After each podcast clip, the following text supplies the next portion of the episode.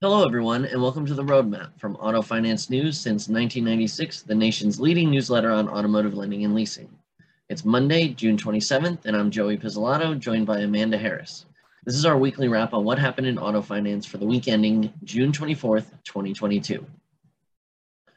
In general economic news, publicly traded banks passed the Federal Reserve stress test indicating that they had enough stored capital to handle rising unemployment, falling equity values, and collapsing real estate prices. The Fed examined more than 30 lenders, including banks with large auto finance businesses, and found that they were able to remain above their minimum capital requirements to weather a hypothetical economic meltdown, which would have caused them total projected losses of 612 billion.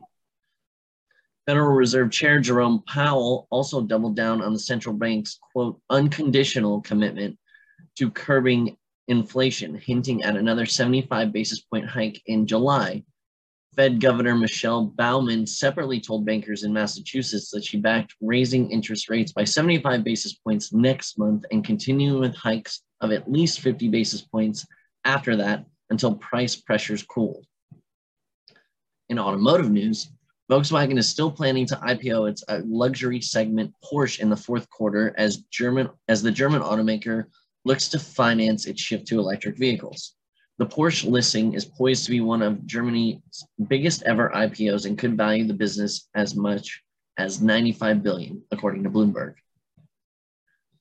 On the compliance front, Oklahoma has passed its own version of the Telephone Consumer Protection Act expanding the definition of an automatic telephone dialing system, or ATDS, and spurring lenders to once again reevaluate the technology they use to contact borrowers. The statute goes into effect November 1st and expands the definition of an ATDS outside of the parameters solidified by the U.S. Supreme Court in April 2021. Under Oklahoma law, an ATDS is further defined as an automatic system for the selection or dialing of telephone numbers. So, on the most basic level, if the equipment has the ability to randomly select the stored telephone number from an index list, such as, for example, a list of delinquent borrower accounts, um, it meets the definition of an ATS.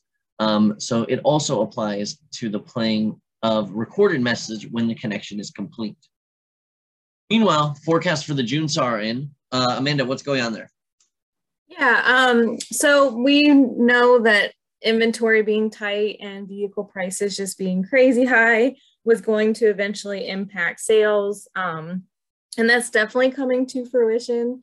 So the retail SAAR again um, ticked down a year over year in June. And so from JD Power and LMC Automotive's joint forecast that came out earlier um, last week, um, they're forecasting that retail sales of new cars are projected to be down 18.2% year over year to about 695,000 vehicles. Um, and if you look at the quarter, so that's for the month, if you look at the quarter as a whole for the second quarter, it's projected to be about 3 million units sold, um, and that's down 23.3% when adjusted for the same number of selling days uh, year over year. Um, it's also expected to decline from the first half of the year, when you look at the first half of last year, about 19% to 5.8 million units. Um, and that follows record high retail sales in the first six months of 2021, um, which we know is a lot to do with pent up demand and everything coming back after COVID kind of shut down things in 2020. Um, so now we're just seeing really the impacts of just not having enough vehicles. Um, the demand from what we're hearing is still pretty strong but supply is so tight, you obviously can't sell what you don't have. Um, so that is really starting to impact things on the new vehicle side. Got it. Well, that does about does it for our episode today. As a reminder, don't forget to register for the Auto Finance Summit, which returns to the Wynn Las Vegas October 26th through 28th. Thanks for joining us on the roadmap and follow us on Twitter and LinkedIn. We'll see you online at autofinancenews.net and here next time.